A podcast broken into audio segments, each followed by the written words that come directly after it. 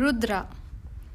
மாடிப்படியில் வேகமாக ஏறிக்கிட்டு இருந்த ருத்ராவோட காதில் கேட்குற மாதிரி பக்கத்து வீட்டு பொண்ணுங்க எல்லாம் பேச ஆரம்பித்தாங்க ஏ இங்கே பாத்தியாடி?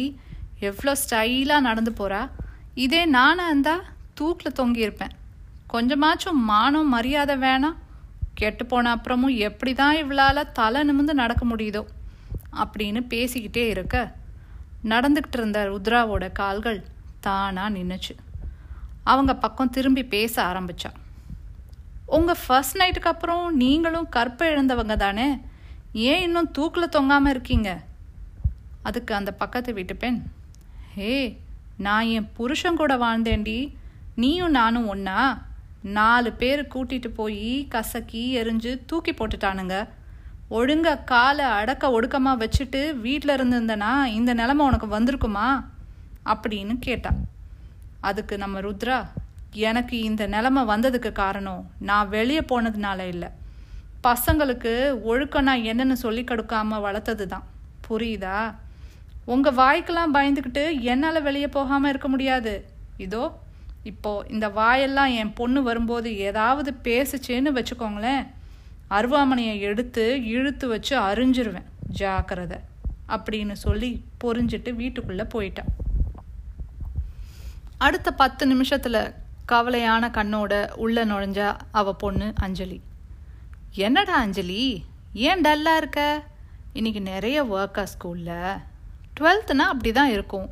என்று சொல்லிக்கொண்டே போக அஞ்சலியோ அம்மா நான் சாக போகிறேன் அப்படின்னு சொன்னதை கேட்டு ருத்ராவோட கண்கள் கோவத்தில் செவந்து போச்சு. இப்போ தலை நிமிர்ந்து நிற்கிற ருத்ரா ஒரு காலத்தில் குனிஞ்ச தலை நிமிராத அடக்க ஒடுக்கமான பொண்ணுன்னா அவளை மாதிரி இருக்கணும்னு ஊரில் எல்லாரும் சொல்கிற அளவுக்கு அமைதியானவளாக இருந்தா.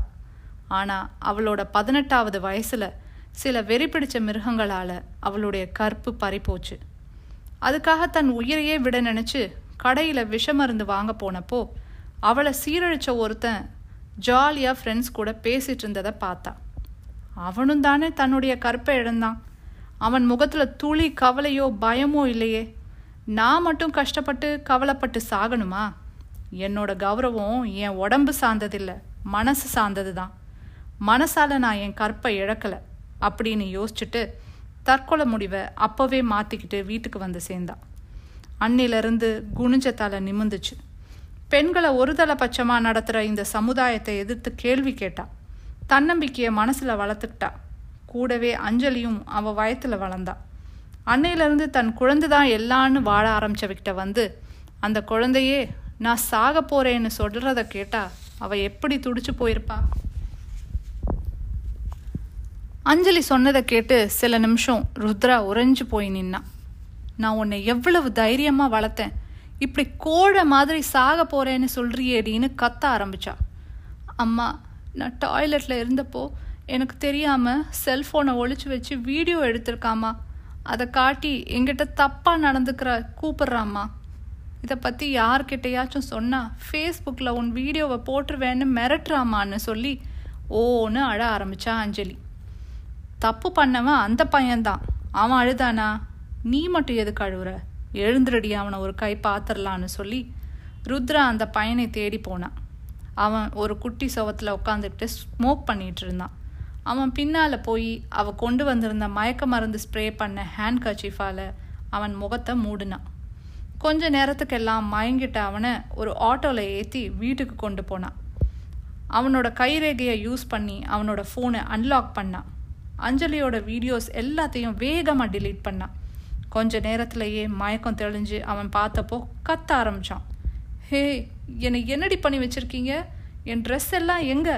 அப்படின்னு கேட்டு நிர்வாண கோலத்தில் கத்த ஆரம்பித்தான் அவளே அஞ்சலி இருடி உன் வீடியோவை ஃபேஸ்புக்கில் ஷேர் பண்ணுறனா இல்லையா பாருன்னு சொல்லி ஃபோனை தேடினான். டே அவள் வீடியோவை ஷேர் பண்ணுறது இருக்கட்டும். முதல்ல உன்னோட இந்த ஃபோட்டோவை ஓன் கையாலேயே ஃபேஸ்புக்கில் ஷேர் பண்ணுடா ராஸ்கல் என்று சொல்லிக்கிட்டே அவனோட நிர்வாண ஃபோட்டோவை போஸ்ட் பண்ணி அவங்கிட்ட காமிச்சான். அதை பார்த்துட்டு ஐயோ என் மானம் போச்சேன்னு அழுது புலம்ப ஆரம்பித்தான் அந்த பையன். நல்லா அழு புலம்பு. ஏண்டா உன் உடம்ப நாலு பேர் பார்த்தா அவமானமாக நினைக்கிறியே? இதே தானே அந்த மற்ற பொண்ணுங்களுக்கும் தோணும். அந்த பொண்ணுங்களுக்கும் இப்படி தானே வலிச்சிருக்கும் அப்படின்னு சொல்லி அவனை கட்டியிருந்த கயிற்றை அவிழ்த்து விட்டான். உடனே அவன் பக்கத்தில் இருந்த தன்னோட ட்ரெஸ்ஸை எடுத்து உடம்புல போட்டுக்கிட்டு ருத்ரா காலில் விழுந்து கெஞ்சினான். என்னை மன்னிச்சிருங்க. ஐயோ இனிமே வெளியே எப்படி தலை காட்டுவேன்? அப்படின்னு கதறினான் அதை பார்த்த ருத்ரா இனிமே இந்த மாதிரி தப்பு பண்ணாத. இப்போ அந்த ஃபோட்டோவை எனக்கு மட்டும் தெரிகிற மாதிரி ஒரு குரூப்பில் தான் போட்டிருக்கேன். ஆனால் இன்னொரு முறை உனக்கு மன்னிப்பே கிடையாது. திரும்பி பார்க்காம போயிருன்னு சொல்லி அனுப்புனான். அஞ்சலி கிட்ட இங்கே பாரு அஞ்சலி இது ஒரு ஆக்சிடென்ட்னு நினச்சிக்க. இதுவே வாழ்க்கையோட முடிவு ஒன்றும் இல்லை சரியா? நீ சாதிக்க வாழ்ந்து காட்ட இன்னும் எவ்வளவோ இருக்குது நீ அம்மா மாதிரி நிறைய சாதிப்பேன்னு சொல்லி கட்டி பிடிச்சுக்கிட்டா. அடுத்த நாள் காலையில் வழக்கம் போல் அவளை பார்த்ததும் கண்ணாலேயே ஜாட மாடையா சிரிச்சுக்கிட்டாங்க அவளோட பக்கத்து வீட்டு பொண்ணுங்க. அதையெல்லாம் ஒரு பொருட்டாக கூட மதிக்காமல் உதறி தள்ளிட்டு தன் ஆஃபீஸை நோக்கி புறப்பட தயாரானாள் ருத்ரா.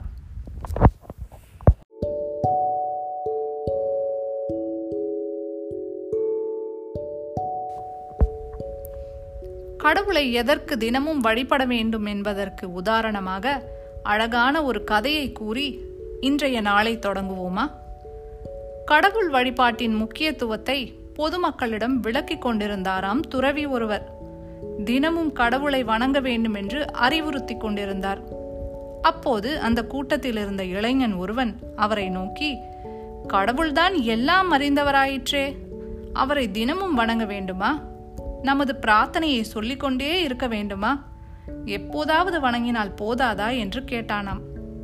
துறவி அவனுடைய கேள்விக்கு நேரடியாக பதில் தராமல் தனக்கு முன்னால் பல பல எனும் மின்னும் பித்தளை சொம்பு ஒன்றை வைத்தார். அந்த இளைஞனை அடுத்த வாரமும் தன் பிரசங்கத்துக்கு வர சொன்னார். அடுத்த வாரம் வந்த அவன் கண்களில் மேடைக்கு முன்னே வைக்கப்பட்டிருந்த அந்த சொம்பு பட்டது. போன வாரம் படபளவென மின்னிக் கொண்டிருந்த அந்த சொம்பு இப்போது களிம்பு பிடித்து கருத்து போயிருப்பதை கண்டான். அந்த துறவியிடம் வேறு எதையும் கேட்கும் முன் ஏன் இப்படி இந்த சொம்பை அழுக்காக வைத்துக் கொண்டிருக்கிறீர்கள்? போன வாரம் கூட பளிச்சென இருந்ததே என கேட்டானாம் அந்த இளைஞன். தினமும் இதை புளி போட்டு தேய்த்து வைப்பது வழக்கம். ஒரு வாரமாக அப்படி செய்யவில்லை. அதனால்தான் இப்படி என்ற துறவி அதோடு விடாமல் வெளியே வெறுமனே வைக்கப்பட்டதாலேயே இந்த சொம்பு இப்படி கருத்து விட்டதே. நம் மனது ஐம்புலன்களாலும் எப்படி அலைக்கழிக்கப்படுகிறது? அதை தடுக்க அது மேலும் மேலும் அழுக்கடைந்து விடாமல் இருக்க கடவுள் வழிபாடுதானே ஒரே வழி? சொம்பை எப்படி தினம் தினம் துலக்கி வைக்கிறோமோ அதே போல மனதை துளக்க தினமும் இறை வழிபாடு மிக அவசியம் என்றாராம். இறை வழிபாடு மற்றும் பிரார்த்தனைகளால் இறைவனுக்கு நன்மை எதுவும் கிடையாது அன்பர்களே. நன்மை நமக்குத்தான். நெருப்பை நோக்கி செல்ல செல்ல எப்படி அழுக்குகளும் தூசி தும்புகளும் எரிந்து சாம்பலாகி விடுகிறதோ அதே போல இறைவனை நாம் நெருங்க நெருங்க நம் அக அழுக்குகள் எல்லாம் எரிந்து சாம்பலாகி மனம் தூய்மை அடைகிறது. தூய்மையான மனத்தினாலேதான் இறை அருளை பரிபூரணமாக பெற முடியும். இந்த நாள் உங்களுக்கு இனிய நாளாக அமைய வாழ்த்துக்கள் அன்பர்களே.